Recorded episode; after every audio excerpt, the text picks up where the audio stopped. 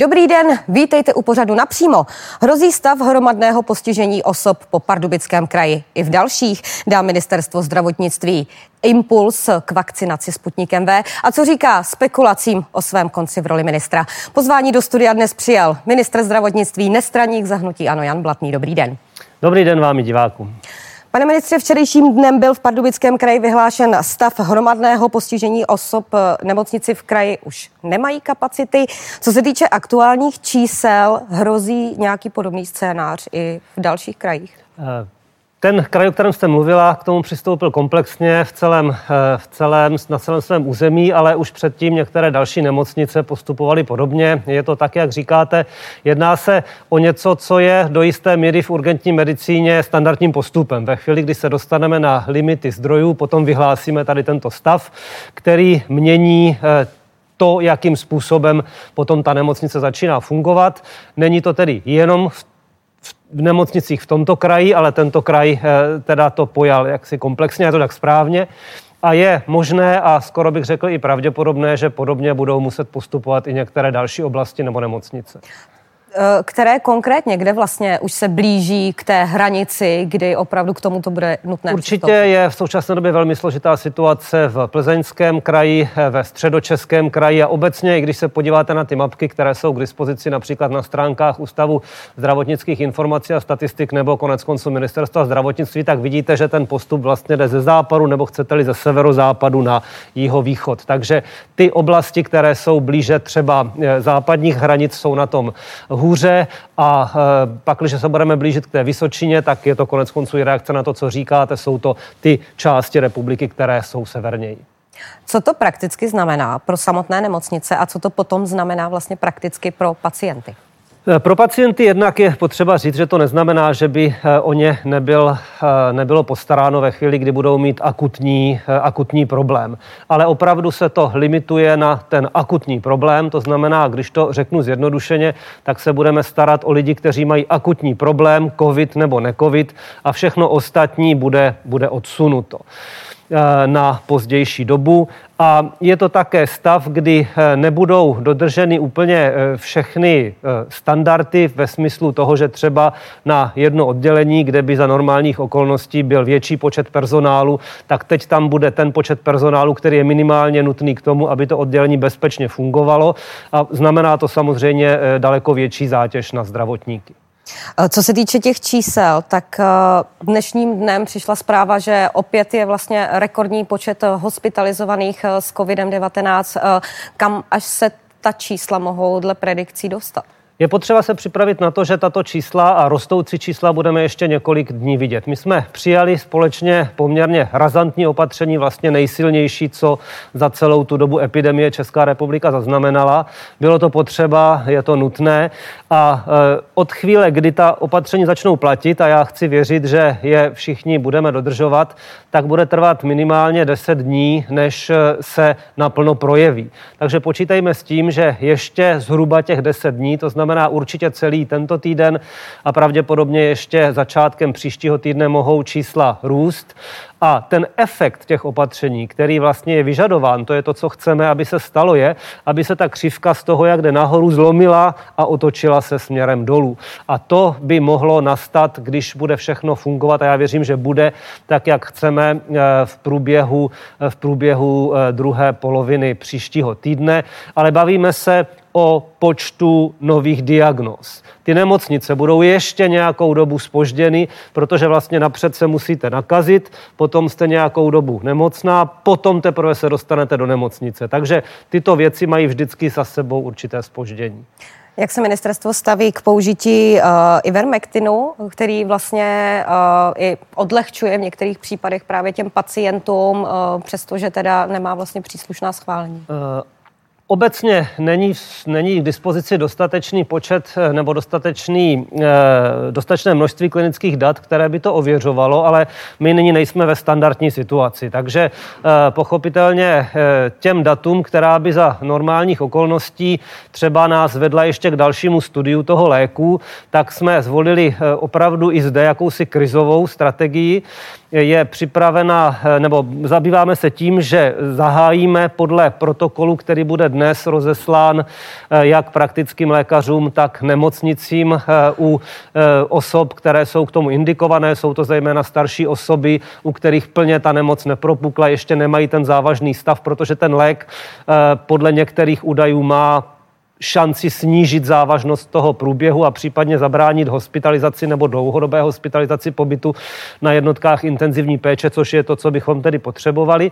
Takže podle tohoto protokolu, na kterém spolupracuje řada odborných, nebo spolupracovala řada odborných společností i společnost praktických lékařů, protože to budou mimo jiné i oni, kteří budou moci u svých pacientů tuto indikaci provést, tak, eh, tak eh, bude zahájena tady tato léčba u, u těchto lidí a budeme sbírat klinická data, abychom eh, doplnili ten nedostatek dat, která máme, abychom mohli v průběhu té léčby vyhodnocovat všechna ta data, ideálně potvrdili, že to tak opravdu je, že ten lék eh, má tento účinek i u, u našich pacientů a samozřejmě budeme mít i okamžitě informace o tom, kdyby náhodou byl třeba spojen s nějakými účinky, které si nepřejeme, tak abychom na to mohli rychle reagovat. Takže Zpráva je, že od dneška Invenmectin v České republice je k dispozici. Bude k tomu během dneška vydáno i stanovisko Státního ústavu pro kontrolu léčiv, který toto umožňuje. Nyní jsem ještě i s nimi mluvil, takže to mohu potvrdit. A bude vydán i pro lékaře Eh, jakýsi, jakési doporučení, jakým způsobem postupovat, protože si musíme uvědomit, že toto je lék, který je používán lékařsky takzvaně off-label, tudíž mimo registraci. Je to něco, co je původně vyvinuté úplně pro jiné nemoci, ale někteří předpokládají nebo některá data hovoří proto, že by mohl pomoci i pacientům s koronavirem.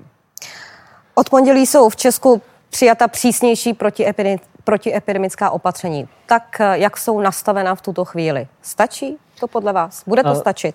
My věříme, že je to správná cesta. Eh, řada těch informací i ze zemí, která šly eh, touto cestou, to mm, posvědčují. Znovu říkám, budou fungovat tehdy, když je budeme všichni dodržovat. To je ale asi věc, která je jasná každému a zejména za zásadní, kromě omezení mobility, která se týká jednotlivců a která sice je nepříjemná, ale berme ji jako něco, co je teď opravdu potřeba. Všechny občany o to moc prosím, vím, že je to nepříjemné, prosím, vydržme to ty tři týdny, ale zejména ta opatření, která jsou v zaměstnání, ať už je to průmysl nebo menší společnosti, kde zavedení pravidelného testování a povinného nošení ochranných pomůcek, na které budou určitě dodržovat i vlastní zamě, dohlížet i vlastní zaměstnavatele, je tím, co může, eh, co může zafungovat velmi dobře a co určitě budeme chtít, aby pokračovalo i po těch třech týdnech. A je to snad i jedna věc z věcí, eh, díky kterým budeme moci po těch třech týdnech ta úplně nejpřísnější opatření eh, zmírnit, ale pochopitelně řada dalších opatření bude muset trvat. Když eh, hovoříte, než se budeme o těch konkrétních opatřeních eh, bavit potom, tak eh, když hovoříte vlastně o tom testování ve firmách, očekáváte, že tím, že se začne testovat povinně, že ty křivky nakažených mohou stoupat? Že třeba nějak rapidně je, je, To je velmi správná otázka a je potřeba si uvědomit, že se to určitě stane, protože tím, že vlastně výrazně najednou začnete testovat o 1,5 nebo 1,2 milionu lidí navíc a z nich určitě část bude pozitivních. Takže ta čísla těch denních nárůstů se, se budou zvyšovat. Ale, a to je to žádoucí, ti lidé, když budou zavčas odhalení, tak nejenom, že během té další doby nebudou se setkávat, protože půjdou do izolace, nebudou se setkávat s dalšími kontakty a tudíž nebudou tu nemoc šířit, ale také víme, že člověka, kterého takto brzo odhalíme a který konec konců i díky těm opatřením, která byla včera přijata a dalším, věřím, že nebude mít zábrany odcházet do té izolace, případně do karantény, tak tento člověk neonemocní tak těžce, protože bude o své nemoci vědět od začátku a nebude ji přecházet, za to se moc přimlouvám, tak se nám nebudou tolik plnit nemocnice a jednotky intenzivní péče. Takže ideálním stavem je, že sice ještě nějakou dobu porostou ta čísla nově diagnostikovaných, ale měla by se zastavit a následně začít klesat zátěž nemocnic a to je to, co teď potřebujeme nejvíc. Pane ministře, platí tedy, když vlastně zároveň očekáváte, že vlastně ta čísla budou s tím povinným testováním ve firmách stoupat. Uh, platí tedy pořád, že očekáváte stejně tak, že se na křivce těch nově nakažených uh, vlastně v polovině příštího týdne, jak jste tady uváděl, uh, že se tam projeví to zavedení těch přísnějších protievidinských opatření, zda to nejde proti sobě? Matematicky to částečně proti sobě jde, určitě to ten pokles zpomalí, ale jednoznačně by měl být vidět trend zastavení toho toho zastavení růstu toho reprodukčního čísla. Určitě to je něco, co může vést k určitému spoždění tady tohoto nálezu, ale tři týdny nebo těch 10-14 dní je dostatečná doba na to, abychom to na těch statistických údajích viděli. Pane ministře, má vaše ministerstvo i plán B v případě, že vlastně se ta křivka nebude vyvíjet uh, takovým vlastně tempem nebo takovým směrem, jak ministerstvo očekává, že vlastně na té křivce uvidíte, že třeba ta přijatá opatření nejsou dostatečná, že je přijmout ještě něco navíc? Eh, bylo zde opakovaně hovořeno o tom, že eh, jedním z těch naprosto ultimativních eh, možností je opravdu třeba i uzavření části průmyslových nebo části zaměstnání. Nepřikročila k tomu velká řada zemí, přikročili k tomu jenom země, které opravdu byly nebo nebyly stavu jiným způsobem tady toto zajistit. Je potřeba si také uvědomit, že vlastně tato část té společnosti umožňuje existenci a, a kompenzace v té, v té druhé části, kterou nyní čerpáme.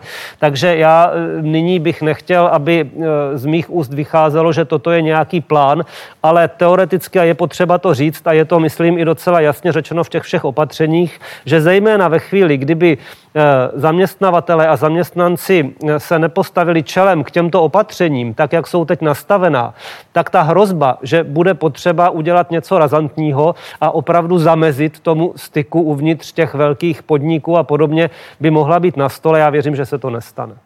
Budeme tedy předpokládat, že se to nestane. Co tedy bude za ty tři týdny? Vy už jste avizoval, že vlastně některá ta opatření budou muset eh, zůstat. Eh, všichni asi tak nějak očekávají, že za tři týdny nepřijde rozvolňování s tím, že ze dne na den se všechno otevře a budeme žít jako předtím. Tak jak by to mohlo v tom eh, ideálním případě, pokud opravdu ta opatření zaberou, pokud to uvidíte na těch křivkách, ten trend se změní, jak by to mohlo vypadat? Tak až ta opatření zaberou, což věřím, že se stane, tak tím hlavním, eh, co se má stát, je, aby se opravdu obrátil ten trend té křivky z prudce narůstající k rychle klesající. To je podstatná informace. Je potřeba, a říkám to zcela záměrně, abych nevyvolal nějakou e, falešnou naději, že za ty tři týdny ta čísla budou třeba o něco nižší, než jsou teď, ale určitě nebudou na nějakých velmi nízkých hodnotách, protože ona mezi tím ještě hodně narostou. Takže narostou a potom se začnou snižovat a budou někde v podobných, věřím, že o něco nižších hranicích, než je teď, ale to ta zásadní změna, která bude mezi tím, bude, že budeme mít téměř milion eh, dalších dávek eh, vakcíny, které budou podané lidem, protože má přijít v průběhu března kolem milionu vakcín. Eh, a jednoznačně, jednoznačně teď by mělo, mělo začít, protože teď je doba, kdy všechny ty dávky, tak jak jsou, budeme maximálně prioritizovat pro, pro podávání jako primovakcinace. Takže budeme se snažit dělat všechno pro to, aby co nejvíc dávek, které mohou být, eh, byly okamžitě podávány pro tu první dávku. Takže bude velká část nebo daleko větší část lidí naočkovaných, protože vlastně v březnu přijde tolik dávek, co přišlo od začátku očkování až doteď. Druhá věc, budou fungovat testy a povinné nošení ochranných pomůcek v těch, eh, v těch zaměstnáních. To znamená, to je něco, co nadále bude mít tendenci snižovat ten přenos. Takže si myslím, že za ty tři týdny bude možno omezit ta nejstriktnější opatření, která jsou, to znamená to nepopulární omezení třeba eh, vycházek kolem eh, jenom v rámci vlastního, vlastního eh, oblasti obce katastru a e, některá z těch dalších a začneme se, začneme se bavit o tom, jakým způsobem, a to samozřejmě budeme mít připraveno dopředu. Já si myslím, že během příštího týdne bude jasně patrné, co se děje a podle toho budeme moci reagovat dopředu, tak aby to i lidé věděli na to, která z těch opatření budou za jakých okolností postupně uvolňována. E, budeme mít také naočkovány učitele, to znamená, bude to zase další krok k tomu, aby jako jedna z prvních věcí, která se bude dít, až se to až, až nastane čas, aby se mohli vracet děti do školy. Pravděpodobně budeme moci znovu eh, uvažovat o, eh, o, o jakémsi návratu do toho stavu, který byl teďka před, tím, před tímto týdnem, ale nechci teď říkat nějaká konkrétní data. Věřím, že, že, že to během těch tří týdnů takhle proběhne. Co se týče samotného očkování, pane ministře, jste spokojen s průběhem toho očkování? Za prvé tedy se samotným průběhem, za druhé tedy eh, s tím vlastně, eh, v jakých termínech a v jakém množství chodí vakcíny?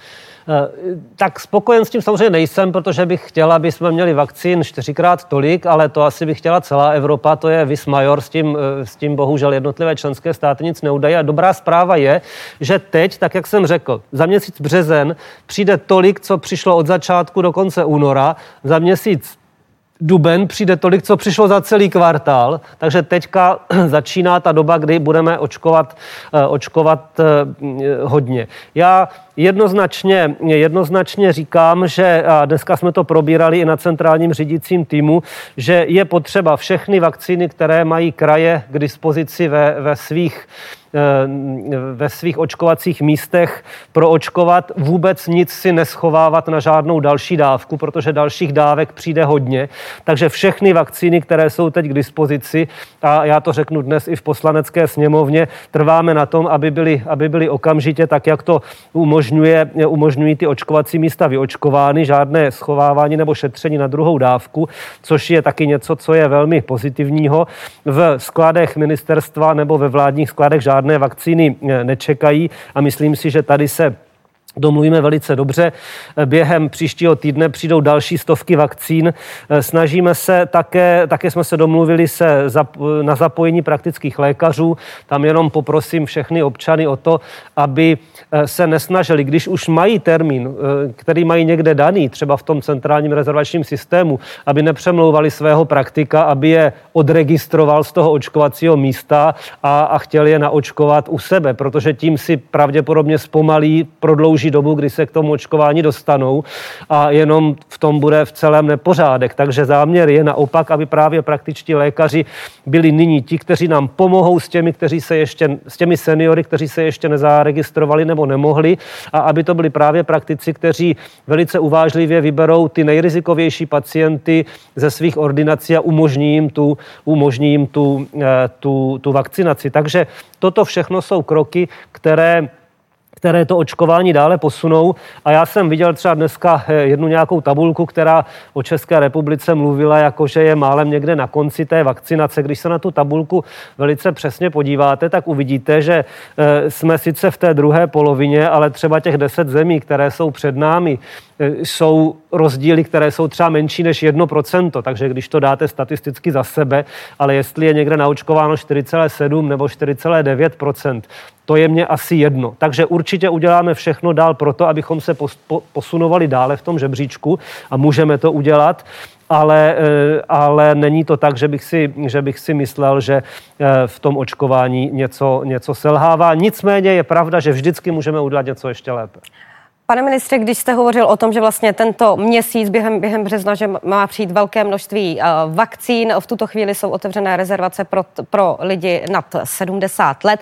Jak tedy se, protože samozřejmě ta strategie toho očkování, to, kdo kdy bude očkován, to se vyvíjí ten plán, tak uh, jaký je vlastně, jaká je ta predikce vlastně na, ty další, na ten další měsíc a potom třeba na duben? V podstatě v průběhu, v průběhu toho března budou s jistotou na očkování všichni ti nad 80 a velká část těch seniorů a právě s pomocí praktických lékařů, případně těch, kteří jsou dispenzarizovaní v nemocnicích, se začnou očkovat lidé, kteří jsou opravdu na tom eh, hodně špatně díky kombinaci různých nemocí a je jim třeba i o něco méně než 70 let a od toho dubna potom, od, eh, nebo v průběhu dubna těch dalších měsíců se bude exponenciálně zvyšovat počet těch lidí, také, kteří budou moci být očkovaní, také to bude doba, kdy s ohledem na dostatek vakcín bude uvolněn ten segment praktických lékařů tak, že nebudou už muset přímo spolupracovat s těmi očkovacími centry, protože vakcín bude tolik, že se budou zavážet přímo do jejich ordinací. Eh, v, tuto, v těchto týdnech se uh, poměrně často hovoří o vakcíně Sputnik V, která tedy nemá uh, registraci u Evropské lékové agentury. Nicméně touto cestou už se vydalo Maďarsko, přišly na Slovensko, také, také Slovensko chce uh, touto cestou vlastně, nebo touto vakcínou očkovat.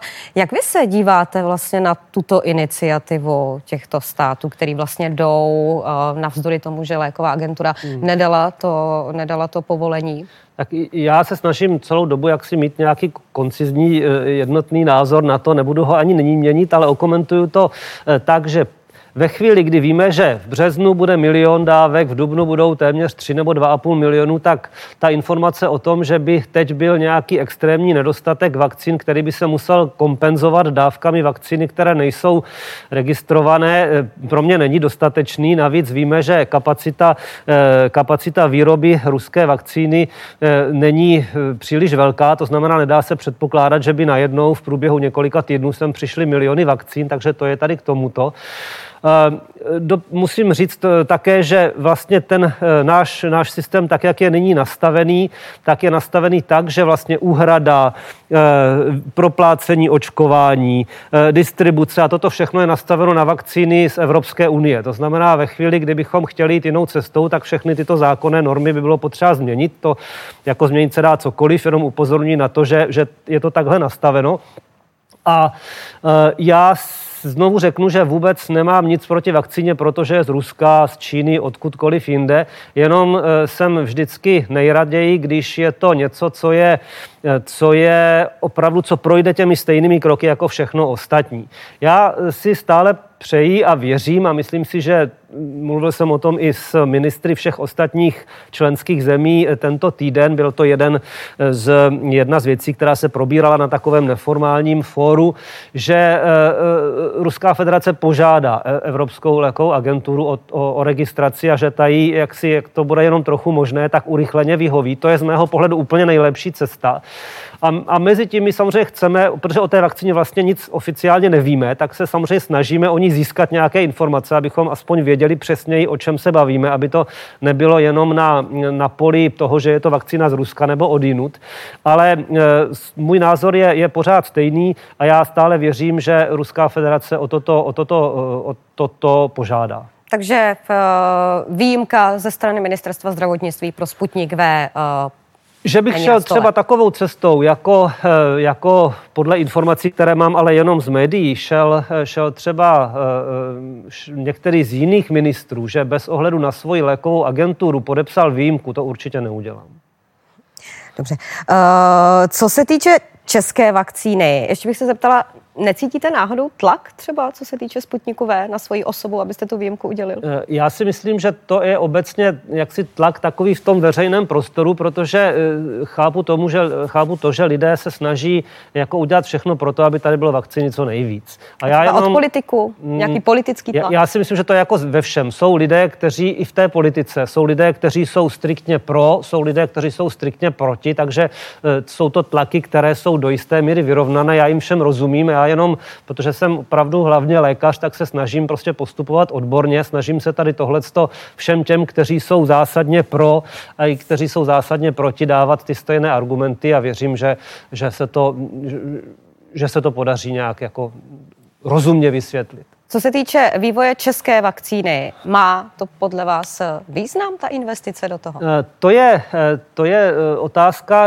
která je samozřejmě zcela legitimní a já se domnívám, že Česká republika má obrovskou historii v vakcinaci a ve vývoji vakcín a ve chvíli, kdy máme, eh, máme jakýsi primární část toho projektu, která dopadla tak, že vzbudila minimálně ohlas eh, ve světové odborné veřejnosti, tak jsem neudělal nic míň a nic víc než to, že jsem předložil na vládu návrh, který byl schválen, že bychom znovu uvažovali o tom, že by se oslovil tým expertů, který bude nějaký, zatím není fixně stanovený.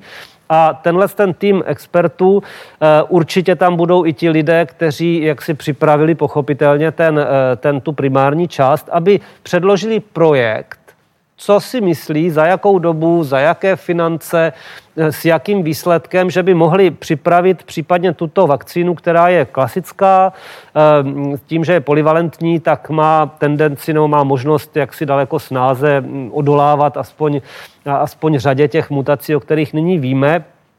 Ano, je to jakoby starší typ vakcíny, chcete-li, není to úplně jako ta rocket science, která teď běží, ale je to jakýsi emergentní způsob ochrany, který nemusí být od věci a já bych chtěl vědět, jakou my máme šanci takto uspět, kolik by to stálo, dotáhnout ten projekt do fáze, kdy bychom ho mohli předat komerčnímu subjektu, aby ho případně začal vyrábět.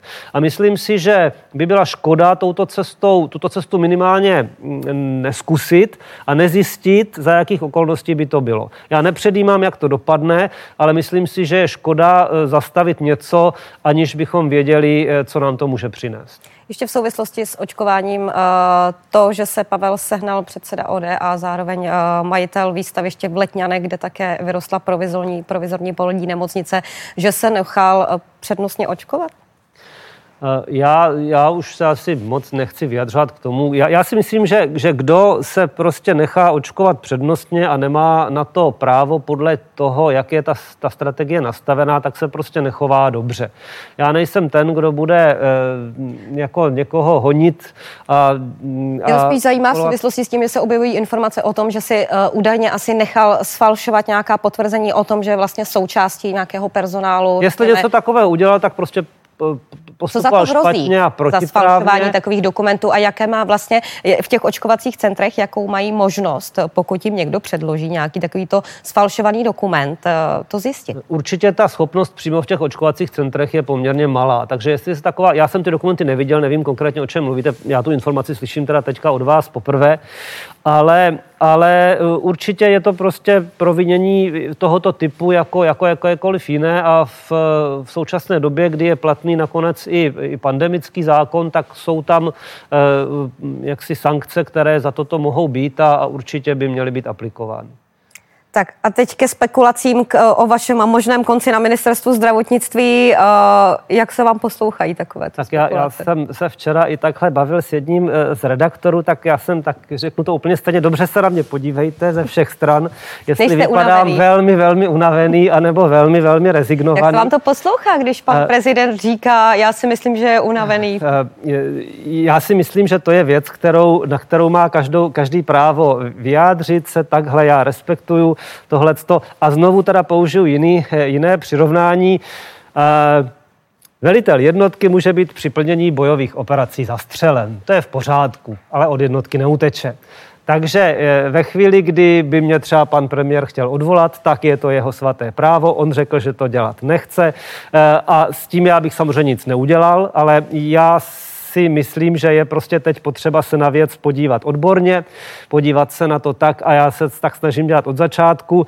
Eh, mám svoji práci, snažím se ji dělat nejlépe, jak umím, budu to dělat do té doby, dokud budu moct a necítím se eh, ani tak unavený, ani tak opotřebovaný, že bych tady měl nechat telefon a tušku a odejít. Pan premiér ale říkal, že vlastně se nic takového neplánuje eh, následující tři týdny, eh, po které jsou přijata ta přísná protiepidemická opatření. Jaké signály, že by se třeba něco mohlo odehrát potom? Tak máme krásné tři týdny, paní redaktorko, v tom případě. Tak si je užijete. Ale tak, tak si je užiju prací, ale uh, zpátky uh, k, k tomu bez legrace. Já, já, já tohle to opravdu jako neřeším. Já prostě beru to tak, že teď mám práci, dělám ji, budu ji dělat a, a to ostatní pro mě není teď podstatné. Jak se vám spolupracuje s panem premiérem? Eh, každý má nějakého šéfa, já mám teď jako šéfa pana premiéra. Byla hodně diplomatická odpověď. A, a prostě s panem premiérem spolupracuji a snažím se dělat svoji práci co nejlépe. Zaregistro, četl jste rozhovor eh, vlastně s panem Blahutou, který vyšel včera, kde vlastně hovořil o tom, jaká ta spolupráce je, hovořil i o tom, vlastně v jaké vy jste uh, roli oproti panu premiérovi, že vlastně třeba na vaše slovo tolik nedá. Je Když to tak? se mě zeptáte na tu též otázku třikrát, já vám třikrát stejně odpovím, paní redaktor. Dobře. Pane ministře, moc vám díky, že jste byl naším dnešním hostem. Loučím se s vámi, přeji hezký zbytek Děkuji dne. za pozvání.